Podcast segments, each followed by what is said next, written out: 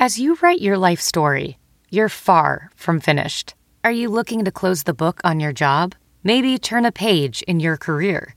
Be continued at the Georgetown University School of Continuing Studies. Our professional master's degrees and certificates are designed to meet you where you are and take you where you want to go. At Georgetown SCS, the learning never stops, and neither do you. Write your next chapter. Be continued at scs.georgetown.edu slash podcast.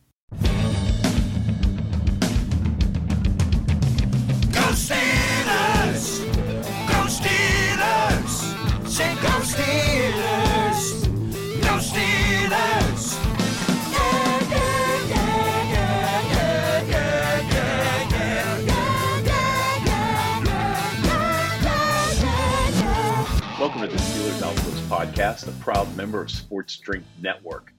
It's July 31st, 2022. This is Tom coming to you from the Washington, D.C. Outpost. Nick joins me from the Houston, Houston Outpost. We're back together for the first time in a couple weeks. I, I was out of town and last week was um, decimated by the by the Wuhan Red By the Scare, Red Death. Yes, by the vid. vid, the COVID. Yeah, the the the uh the most consistent player in the game right now. Well, Maybe the most consistent besides George Pickens, who apparently is the best receiver in the entire NFL. But more on that later, I guess. Yeah, we're going to go over a couple of things from training camp. I just want to credit COVID to these incredible obliques I have now with the, the weight loss was the side benefit of it. Yeah, Yeah, we, silver we have, yeah, look, you know, it, it is training camp. There are things going on. They haven't put on pads. They will tomorrow on Monday. But, you know, some of the things we are seeing there are, are interesting. We are going to talk about George Pickens, which may be the pick of the draft, no pun intended. Um, Mason Rudolph continues to impress. And the Steelers announced their Hall of Honor for 2022 yesterday. That the uh, picks are always interesting because it is a relatively new. Um, the Hall is relatively new, having started Right. in just 2017. So there may be, you know, if you want to have any fun with it, you may question some of the the picks they've made, but you know, it, they all seem worthy to me. Anyway, Yeah. George Pickens. Should we start with Georgie? I think Okay, there's something to be excited about, right? So we're so used to watching this training camp stuff. It's unfor- you can't really you, you really can't get much out of the training camp stuff, unfortunately. With it feels like the quarterbacks all throw like six passes a day, right? You see Yeah. their stat lines like, well, he was one for seven today, he was two for seven, and look at that, he was four for four. You just you can't tell. And it's wild because I feel like in high school, I don't know about college, but you get so many reps. You're throwing tons of passes, tons of live live reps and it just seems like in the NFL they don't have a lot of that or it's a lot of like individual team drills and obviously they're trying to keep people healthy because it's just a bunch of freakazoids running around out there and they could all kill each other. But we kind of I think dad we knew that like we're not going to get much info on Mitch uh, Kenny who pretty much I guess he exclusively throws interceptions at this point. And uh, and Mason Rudolph we're not really going to get much on them until they get some preseason games. And now there's less of those. And yeah i don't think unfortunately there's going to be much fun stuff to report on with them. It's going to be the same report as usual. Like we're pretty sure mitch will start because it'll be very difficult to supplant him. Matt canada said yesterday that mason rudolph has looked really good. Mark Kaboly said that. And canada says no he has a legitimate chance to win the job I think obviously that's not true. That's not the way NFL teams work. You've you've invested too much of the 20th pick in the draft and then what like 10 million dollars in Trubisky. Like that's how that works. You're not going to leapfrog him. But uh and that's the last thing Steelers fans want to hear. Like we want to know is is Mitch actually going to live up to the second pick of the draft type or is Kenny Pickett going to be the savior like everyone wants him to be? And all we hear about is Mason Rudolph, the most hated player on the Steelers in a long time. So, You know, I'm- so I'm- disappointing. I'm glad you said that because as the words came out of your mouth, uh, what Canada said, it, in my head was screaming, "No, he's Yeah. not. There's not a he's not. snowball's chance on. in hell." And this is all, and even Kaboly's in on it, right? That these guys have to have to hype training camp. There has to be a story. There has to be something interesting to talk about. What I find interesting also is that the the assertion that Tomlin isn't looking, you know, he's not counting every pass, and, and maybe he's not counting every pass, but you have to believe that, especially everybody on that field, especially the quarterbacks, are sweating every pass. You know, I got to believe at this point, Kenny's just slightly nervous about not being Yeah. pinpoint accurate because I, I think Yeah, they he- do count, especially when you're doing it without pads on and, and actually in danger of being tackled. Yeah, I think with like we said about Kenny the whole time, it doesn't mean he, he can't be great, but he's not super physically. He's on the lower end of the spectrum of being physically talented in the NFL. Uh, but he is just talented enough to be a starter. His arm's good enough. His speed is good enough. His height is good enough. But Mitch Trubisky is better in virtually every aspect, right? So it, and then in addition to that, Pickett is not a super well schooled quarterback like a Joe Burrow or Mac Jones coming out. He ran a little bit of a gimmicky offense at, at Pitt, and he's going to have to do some learning as far as reading the field. So it, it shouldn't be a surprise given those two facts that he's going to struggle at first. That's fine. That's to be expected. Um, and in regards to Rudolph and every pass counting, he's been in the offense for you know two to four years, depending on what you think of Fichtner's you know influence on this thing. So he's going to have an advantage right off the bat. You would just hope that Mitch Trubisky would be able to assert himself a little bit more quickly. But yeah, I guess of course the quarterback thing should be the headliner. I mean, for obvious reasons. But the the George Pickens thing. Let's move on. So I said I was half joking at the beginning of the podcast. I said he might be the best receiver in the NFL. I do want to put this out here. This is insane, and this is a little bit uh, premature, obviously, or tremendously premature. But even just from watching the reps, you watch what this guy can do. His potential is best receiver in the NFL. Like the, to to really be the best guy, like Diontae Johnson, who we we love, he doesn't have that potential because there there's just a little bit of speed and size missing from him. So he can always be like same with Stefon Diggs. Like, and man, if Diontae could be Stefon Diggs, which I don't think he's even that far away from, that's unbelievable. But you're talking about Ja'Marr Chase, Justin Jefferson, some real freaks. And that's what Pickens is. And it is unbelievable to me that the NFL let him slide that far because this guy is six three, but he's coordinated. He's going viral every day for either snatching the ball away from Ahkello Witherspoon, like a, a total hands catch when he's coming back to the ball, which, you know, we don't see Chase Claypool do that. We don't see a lot of guys make those type of catches. To, to have that type of coordination and the hand strength, especially at that size, he rips it away, spins, sprints in the open field, and then when a safety comes to tackle him, he violently cuts all the way across the field like AB would or, or, or a superstar like that. You, you shouldn't be that coordinated, that quick, that fast at that size. Like that is freakazoid. Chase Claypool, we've talked about, he's got all that stuff, but he's not coordinated. He doesn't naturally track the ball well. He doesn't catch with his hands all the time. And so that's what holds him back. But if he were coordinated, he would also be in the running for a best receiver in the NFL type thing. But just from the few clips of George Pickens, I don't think it's overreacting whatsoever to say that this guy could be like the the best player on the team within not, you know, right away or whatever, but this looks like a superstar receiver. I know that's so early, but like I want to call it now while, while I'm looking at it, you know? What are you you're, you're basing on these clips that we're seeing of him his uh, several receptions during training camp? Yeah, just having that combination. Six three, there's not many guys that are that size. Generally, when they're six three, they're either slow, they can't turn that well, or they don't have great hands. They're kind of goofy, right? But he's not. He's extremely coordinated with his hands. He had. Did you see the crazy viral clip? It was number two on Sports Center top ten, where he tipped the ball like four times and grabbed it. Like the the level of catching.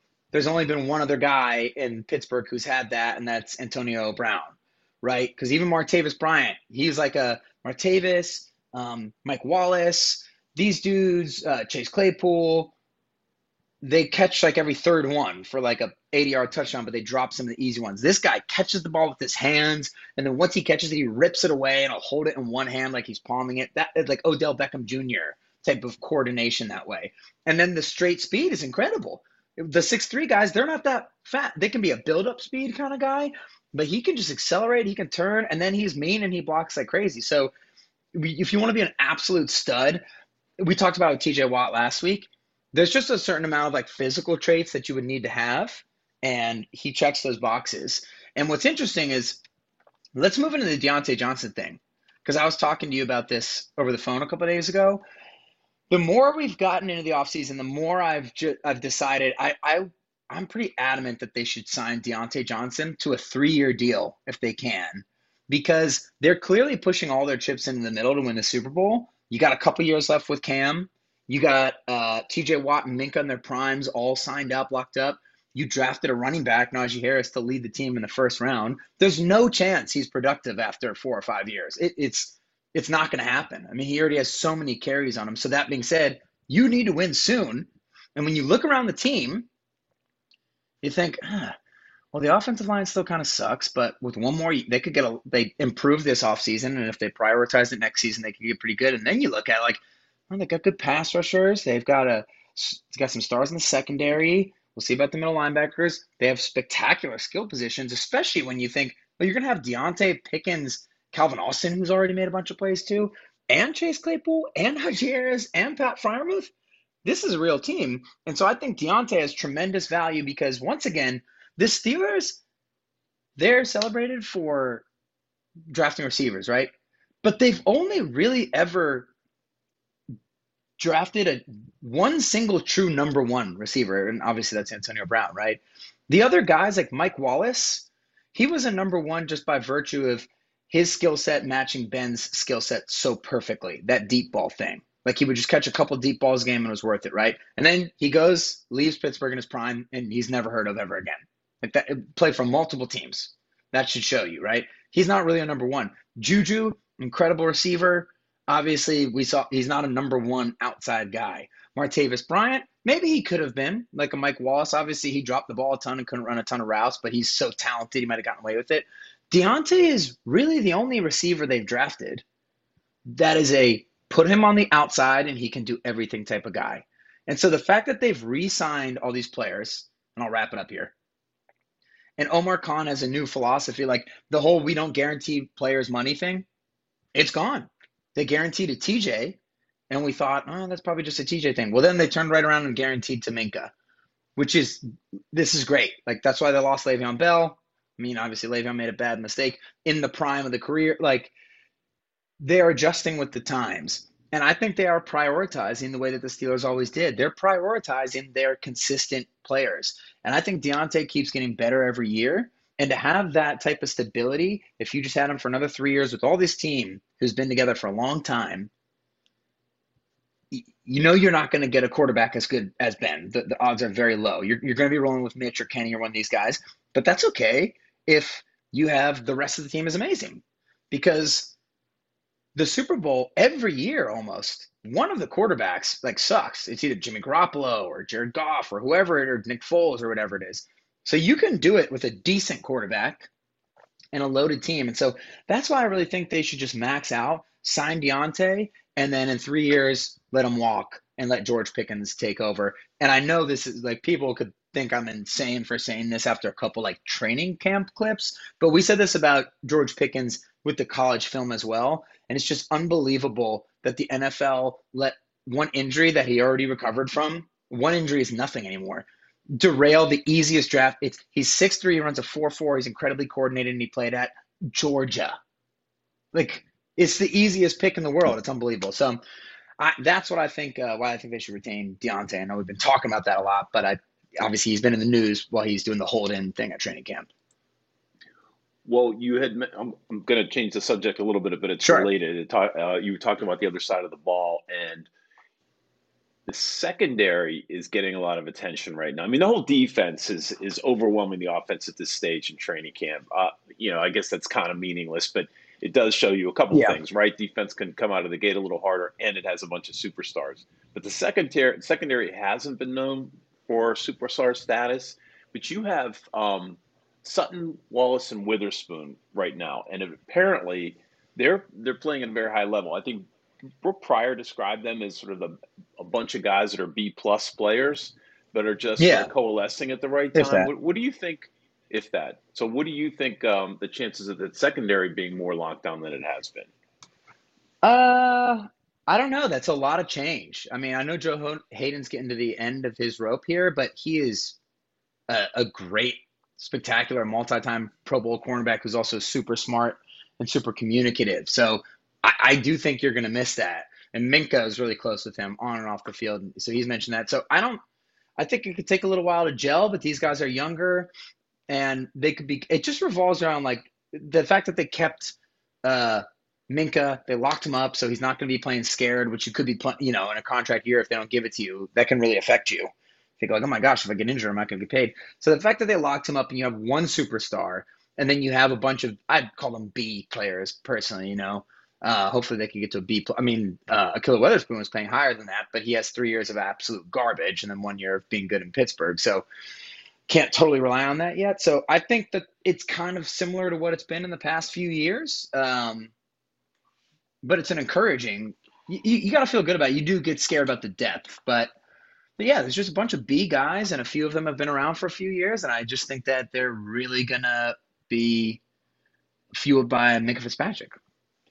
I think a couple of things. Um, as far as these guys being, you know, at the level they are, one positive that's been brought out, and I know all we're looking at is positives right now from training camp, is their flexibility and then it might make them a little harder to scheme against since it's, it might be they might be more unpredictable than our, our previous setups have been.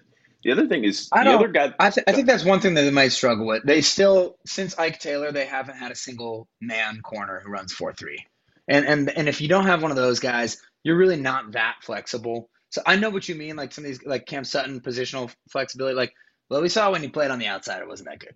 So I don't really count it as positional flexibility. Minkah is supposed to be a slot guy. Like that did not work well at all. I think you're flexible when you have a, a safety like Minkah who's rangy, but you need one corner who's legit fast and good at covering, and they don't have any of those guys. So I don't think they'll be that flexible from that standpoint, but they are smart players and communicative. And hopefully, Ahkello Witherspoon can be like a poor man's Ike Taylor in terms of yeah. being a man dude you have a little bit of depth. Arthur Arthur Maulet's um, coming off is playing really well right now. Well, he's he. I mean, you just couldn't be any worse in coverage than him. I mean, he's an absolute liability, and teams now have film on him from last year where every single time he's put into coverage, I mean, he gets beat by ten yards frequently. He's his little legs; they can't keep up. But he's spectacular in the run game. So hopefully they'll find a way to utilize him in the silver bullets role because he was so awesome in the run game and equally as bad uh, in the pass game. So yeah, that worries me. Again, it's like it's all they just they never have cover guys. They never have guys that they can reliably put into cover receivers. They have like smart guys who will communicate, a bunch of William Gay type dudes, and you might be able to get away with that with one uh, superstar safety. You got two great pass rushers and TJ and Cam, but you're just you're asking a lot for them to stay healthy. Obviously, they got Ogunjobi now. Hopefully, that should help. Alualu's knee is already swollen up on the first day of practice. We'll see if Highsmith comes along. The linebackers are total question marks. It's it's it's going to be a good defense if they can stay relatively healthy, but they're not. There's a lot of question marks there for sure. Absolutely. Jumping back to the other side of the ball, a guy's name who's really been uh, I've been reading a lot about this week is Anthony Miller. And did you see the clip of him catching punts? You know, the, yeah. this drill where they have to they have to catch a ball, hang on to it, catch the next ball, and accumulate balls as they catch the next punt. Just to, oh yeah, I think that's a yearly clip. It's great. I mean, I think he got the yeah. six. He did, yeah. Crowell That's always funny. You see Eli. He's number seventeen too. You used to see Eli Rogers do that at number seventeen. Obviously, AB would AB would do it, and that is a fun. That kind of never gets old. Yeah, he but he's getting it. but he's but his door is open with with Diontae out and Chase with his um, injured shoulder some of these guys are getting a little chance to show what they can do. So it'll be interesting yeah. to see if he can stick. I loved him coming out of Memphis. He reminded me of Diontae and some of these like jitter, like speed, uh, smooth guys. But he's going to have no chance for like a, a legit role because once again, they've just invested way too much money and assets in the four guys ahead of him.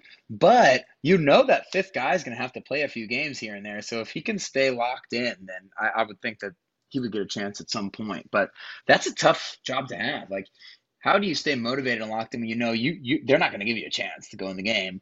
But how are you going to be good when you get a couple snaps in week 14 when somebody's got to take a three guys got to take a week off or whatever and then you know make the most out of it that's that's a tough position to be in yeah good point. and how does um chris i can't even pronounce the guy's Oladokun? name Oladokun feel I mean, Pickett just got his first chance in seven on sevens.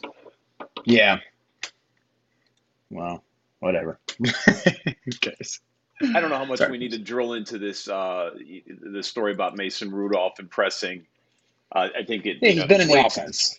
Yeah, and and um, I guess that the Pickett, he, he's just a little jittery right now, right? Like I said, he's just he's not that talented. So it and he's not that schooled. So if you're not schooled, the only way you're gonna go in there and rip it up in your first freaking week in the NFL is if your arms and legs are just so good that you run around and make it happen. Or if you had the fortune of playing at Alabama or LSU at that time where they were running these really pro style offenses like Mac Jones and Joe Burrow, where you're going to be mentally ready. So hopefully Kenny can get to the level of those guys, but I, I'm not holding it against him at all that the beginning's not going well. So He yesterday, can definitely I did, overcome that. I did I did watch the announce uh, the announce Hall of Honor honorees. Is that the way to, to phrase that? Yeah. And um, it's interesting when they go back into time. And I never heard of this guy. Ray Matthews was a halfback and right end in the uh, in the 1950s. The interesting backstory on him: he was from McKeesport. You've heard of that, right? Of course. Introduced you to the the South Hills powerhouse that McKeesport was and currently is. Um, he went to Clemson, was drafted in the seventh round of the 51 NFL draft, and um, ranks 11th in terms of receptions with 230 and 3,900 yards in his career. That's insane. Yeah, it's interesting that they uh, can dip back that far and pick him out of, you know, a bu- a bunch of mediocre players over history. The other guy that I am really embarrassed to say was not on my radar Sam Davis, guard from 1967, played through all four Super Bowls. Uh, all I can think of is Webster and Cole, and um, I guess like Bennie Cunningham and guys like that. But He I was a just- tight end, right? Bennie Cunningham, or was he a, an yeah, he was a tight he was a tight end, but I, I can't believe I just didn't I just don't remember Sam Davis. Even though I hear his name and I'm looking at some of the clips and things, just don't remember him. Anyway, um, Yeah. He was on that line. He was replaced by Craig Wolfley eventually, and then a no-brainer, Heath Miller was chosen. He was actually on stage for this. It was yeah, it's exactly what the crowd. Great, great reception for him. He's been at training camp as well. So, boy, long for Yeah. those days. So I hope, hopefully, uh, he's sort of creating a um, relationship with Freiermuth. Hopefully, some of that rubs off. I like the fact both of them don't talk, which is always good for fan. They really do have a lot of similarities. I told you, people like to put these similarities on players sometimes because you have nothing else to compare it to. But like we've said in the past, the Steelers do like to draft like specific type of guys, and they are sort of. I think that that could be his his role. Where like for uh, to Steelers fans, Heath Miller, it's not just that they like him because he's a cool guy. Like he was incredibly productive. I mean, he was scoring touchdowns in in and you know on the way to Super Bowls. He was a great player, but he never, ever, ever, ever, ever gets mentioned in the national media. It's always like after the Tony Gonzalez and Antonio, Antonio Gates thing, people mention Dallas Clark and Jason Witten. They never mention Heath. And so I think that Freiermuth could have that type of career because we saw what he did as a rookie, where he, he was he's unbelievable. Like again, you're talking about coordination.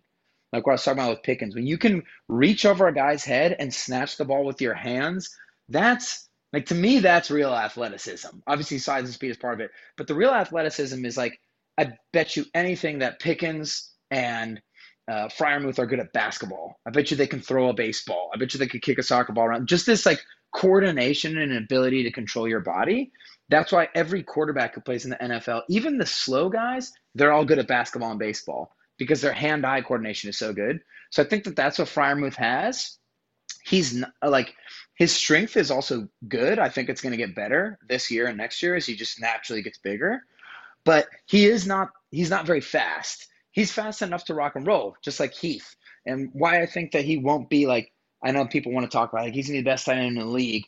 Like I don't think he'll ever be the best tight end in the league. When you look at Kelce, uh, Kelce Kittle, uh, Darren Waller, Mark Andrews, Kyle Pitts, those guys just ha- they do everything that Freiermuth does, but they're faster and they're bigger, and that's okay. Like I will gladly take a Heath Miller, but he is yeah kind of a quieter guy, but not like awkward quiet. Like he's he seems like a cool dude. So it is cool that we have another Heath. It actually is sort of appropriate. And I love the video of Heath walking down onto the field and dapping up Tomlin and how happy they were to see each other. And it's just so cool to see how it just makes you think like, wow, Tomlin's adjusted so much to have like Chase Claypool and Juju Smith Schuster and Kevin Dotson. And then he goes back like with Heath, like a real OG, uh, old school football player. And just makes me impressed with Tomlin that all those guys still love him like that. Put a pin in that comment. I want to announce the last uh, member of the Hall of Honor for this year, and that is Myron Cope on Sports, the originator of the Terrible Towel, who worked for the Steelers from 1970 to 2004. And I have to admit, I did not like Myron. The voice was just so annoying. I couldn't believe it was like Tom Petty or Bob Dylan to me. I never knew why those guys got famous. They had the worst voices, but obviously he, Yeah. he's iconic in Steeler history, and that terrible towel was uh, something that's been copied by every team ever since.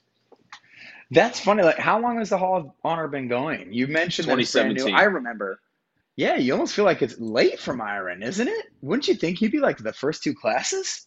Um, maybe, but they have guys like Bill Nunn and Chuck Noll. So Mean there, there's Joe, some yeah. guys. Yeah. Well, no, uh, you're Mean Joe about was the first one, right?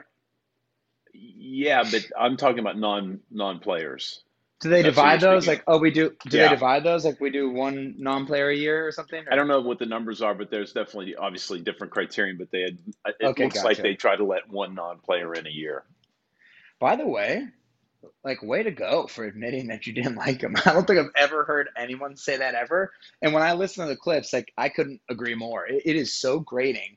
There's a certain super popular, fantastic Steelers podcast with one of the hosts. His voice is truly like nails on a chalkboard. It is unpleasant to the ear, even though the information is spectacular. Um, and and I love hearing the Myron Cope clips because it's so Pittsburgh and it's hilarious and it's such a character. But for three hours, that might be a little much. But he would wear the he'd wear the audience down just like we'd wear down the offenses. Well, he he worked with um, Bill Fleming, who had a fantastic milky or you know red wine voice. So it, it was Yeah. uh, the balance worked out in the end. I'm so I wanna- embarrassed. Who's who's the guy now? Bill. What's the guy now? This is, this is embarrassing. I- yeah, it's a Har- Hillgrove, Hargrove. I but don't we remember, don't but we don't really get. I try great. to sync up a couple of times, but it doesn't sync up with uh, Direct TV broadcast. Well, so I, never see so many of the replays, like the clips that the Steelers post later uh, to the team account when they have the announcing over it. It'll be his voice, and he, he's awesome. Hey, So to go back to that pin and talking about Mike Tomlin adjusting to today's players, how about the interview that uh, Ben gave to the Pittsburgh Post Gazette? yeah, it's every retired quarterback's going to do this, right? It sounds kind of whiny, kind of like uh, he actually makes a bunch of great points that that were true. I guess he talked about, you know, the players is kind of a me first attitude now, and of course that's an overgeneralization. That's what every generation says about the generation after them. Like the World War II guys think that your generation's pansies and your generation thinks that mine is, right? And in a lot of ways, like we we are, and you guys are, because the the needs change uh, based on what challenges you face, based on the rules of the game and stuff like that. So I don't think he's completely off base by saying that. That it is a little bit more me first or whatever. Um, but that's an oversimplification. Like when you would think, like Juju Smith Schuster, who we also mentioned, and in the conversation, like the one that a lot of national fans might want to say, oh, he's a me first guy. The guy played injured more than like any other Steeler ever. He would lay his body on the line. He killed Vontaze Burfict. He's the ultimate Steeler. He never, ever complained when he he was a superstar receiver. He's gonna be amazing in Kansas City this year. You've seen all the clips already, and people saying it's unbelievable to me. And this is the problem with Steelers media, and this is kind of why we have a podcast to get these thoughts out. People are so they just don't know what they're watching, or they or they're so biased. Everybody's so results and stats biased when those are stats are contingent on so many other players and coaches besides you that people are surprised that Juju is impressing at Kansas City. It's like, did you you have four or five years of him on the Steelers? All he does is catch the ball and make 90 yard touchdowns and run people over. There's so much tape of it, but he has like what a couple barely any catches when Ben's arm is falling off and they have the worst offensive league line in the league and the worst offensive coordinator and his stats go down and he never said one single comment at all to even suggest that he was upset that his superstardom how much money did he lose Like if Ben were younger or the line was younger, he would already be making 20, 30 million a year now. He lost tens of millions of dollars because of the players around him. And he never complained about it one time. So when you look at that, it's like they're football players. Like you have, there's a certain toughness that you need to even be a football player. So there's never going to be this 100% me first attitude. It's just a different generation. And Ben's 20 years older than these guys, and he gets annoyed by things that, frankly, Dad, you and I both would get annoyed by too. so, but that's just natural. But these dudes, like, they're laying their bodies out on the line. And Cam Hayward came out in the media, and I guess he said he just he disagreed with what Ben said. He's like, there's a lot of great, there's not me first guys in this locker room. Like, this is a great locker room, blah, blah, blah. And then Ben came back, and to his credit, something I haven't always heard him do over the years, he sort of apologized, said, you know what, I, I, I missed, I should have been more detailed. I agree with Cam on that. So I'm like, oh, that's cool. Well, I can understand. I, I think I know where Ben's coming from. You know, when you talk about the TikTok videos and those things, that seems a little me too. Yeah. But we have talked a lot Definitely. about how one-sided, how landlord tenant lease like these these arrangements are with players. The players are Yes. totally at the mercy of the ownership, which is responsive to a fan base that, that gets what it what it wants, right? So these guys Right. ha- historically go go look at the rosters from the 70s. Nobody ever moved. Nobody ever moved from a team. That is a Yeah, there's no luxury. free you agency. know. Yeah. There's no free agency, and these guys got what they got. And even today, the NFLPA has created a contract where some of the most prolific players are getting paid a pittance because they're in a rookie contract. So, you know, more Oh. power to them. I get the what's that? that you remind me of something. Everybody's got to go listen to an episode. You got to listen to this, Dad. I'll send it to you. Of Bussin' with the Boys, Will Compton and Taylor Lewan's podcast, where Will Compton is talking to. Oh my goodness, it's a, it's one of the it's like the recent episode. It's a tight end or a player. It's, someone like after Foster Moreau. I'll look up the actual name of the guy right now. But they talk about the players meetings. Oh no, it's um, it's uh, CJ Uzomah. Bengals tight end who's now playing for the Jets. He's awesome. Very smart guy, very talk, uh, personable. And they talk about the NFL PA meetings. So I'm going to circle back to this, what you're saying. It's really one sided, right, with these teams. Like the fact that Diontae Johnson has performed so well and he has stats to prove it, which everyone wants. And he's been amazing. He's an incredible receiver for three years, giant sample size, and he can't get paid for that. And that's that's so backwards. I know people say he signed a contract. Like you didn't he didn't get to negotiate that contract when he came in as a third rounder or second rounder or whatever in the NFL draft. Like so so don't act like that's a that's not how contracts work in any other business ever. It's just the NFLPA gets these crappy deals because it's a bunch of whoever's negotiating against 32 of the greatest businessmen in the world who, as Pat McAfee said, have been negotiating deals on a daily basis professionally for decades. They're going to get slaughtered, of course. But Will Compton on Bussin' with the Boys, the episode with um, last week with CJ Uzomah, they talk about the players' meetings, and it is, Dad, as bad as you would think it is. They basically say there's a bunch of players in there who they just can't stop talking over each other. A bunch of people want to hear themselves talk. A bunch of players go off on tangents about things that aren't really probably critical or the most important things that they should be focused on. They can't get on the same page. Then there's a bunch of players who don't go to the meetings frequently or at all, and they'll go to one or two a year, and they'll go on these 15 minute soliloquies where they have no background on the pro. Like it is comedy capers, and they're negotiating against billionaires, professional businessmen. So uh, that's a that's um check it out. It's a bussin' with the boys. It's called it's a recent episode, Taylor's Journey Across America plus CJ Uzomah. If you fast forward, the first part's a big thing about Taylor Lewan's uh, Cana- uh, trip to Canada. But then if you fast forward to the CJ Uzomah part, really interesting stuff about the player union. That is really interesting. It sounds like a like a boys' club with nobody Yes, in charge, and and the fact that there's such it's transitory, right? These guys come and go for the most part. You've Yeah. got to really you've, you've got to put somebody in charge who has a strong hand, or you're juggling a bunch of egos.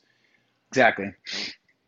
Today's show is brought to you by Sports Drink, your digital water cooler. Sports Drink is a newly created internet community of which we are a part. One of the we're one of the OGs in the Sports Drink network, and we try to find Yes, the sir. intersection of sports and not sports. Check out Sports Drink on Instagram or Twitter at Sports Drink. That's uh, Sports Drink without the vowels. S P R T S D R N K.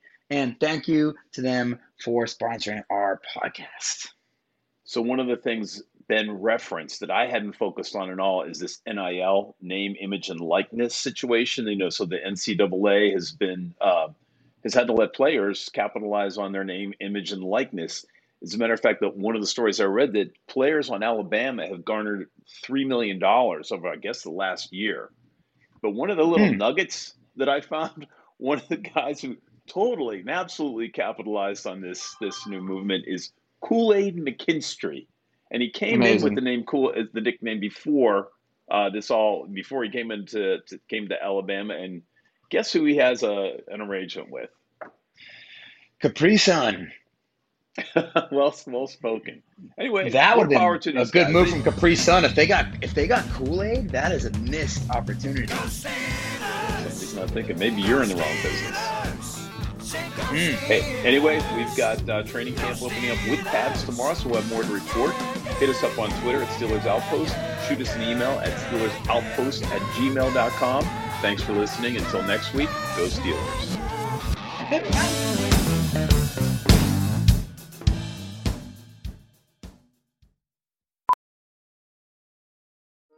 Welding instructor Alex DeClaire knows firsthand how VR training platforms like ForgeFX can help meet the demand for skilled workers. Anywhere you go look, there's going to be a shortage of welders.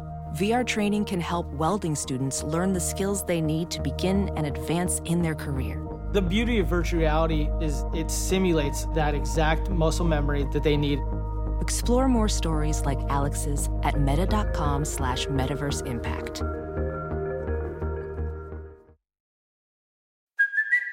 It's Kaley Cuoco for Priceline. Ready to go to your happy place for a happy price? Well, why didn't you say so? Just download the Priceline app right now and save up to 60% on hotels. So, whether it's Cousin Kevin's Kazoo concert in Kansas City, go Kevin, or Becky's Bachelorette Bash in Bermuda, you never have to miss a trip ever again. So, download the Priceline app today. Your savings are waiting.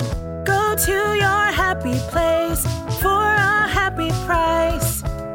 Go to your happy price, Priceline.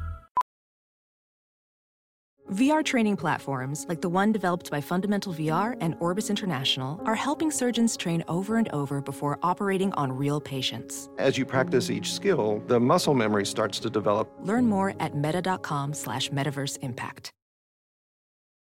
CarMax is putting peace of mind back in car shopping by putting you in the driver's seat to find a ride that's right for you. Because at CarMax, we believe you shouldn't just settle for a car, you should love your car. That's why every car we sell is CarMax certified quality so you can be sure with upfront pricing that's the same for every customer. So don't settle. Find love at first drive and start shopping now at CarMax.com. CarMax, the way car buying should be. Some people just know the best rate for you is a rate based on you with Allstate, not one based on Carol. She's more focused on hitting a high note than the car in front of her. Why pay a rate based on anyone else? Get one based on you with DriveWise from Allstate. Not available in Alaska or California, subject to terms and conditions. Rates are determined by several factors, which vary by state. In some states, participation in DriveWise allows Allstate to use your driving data for purposes of rating. While in some states, your rate could increase with high risk driving. Generally, safer drivers will save with DriveWise. Allstate Fire and Casualty Insurance Company and affiliates, Northbrook, Illinois.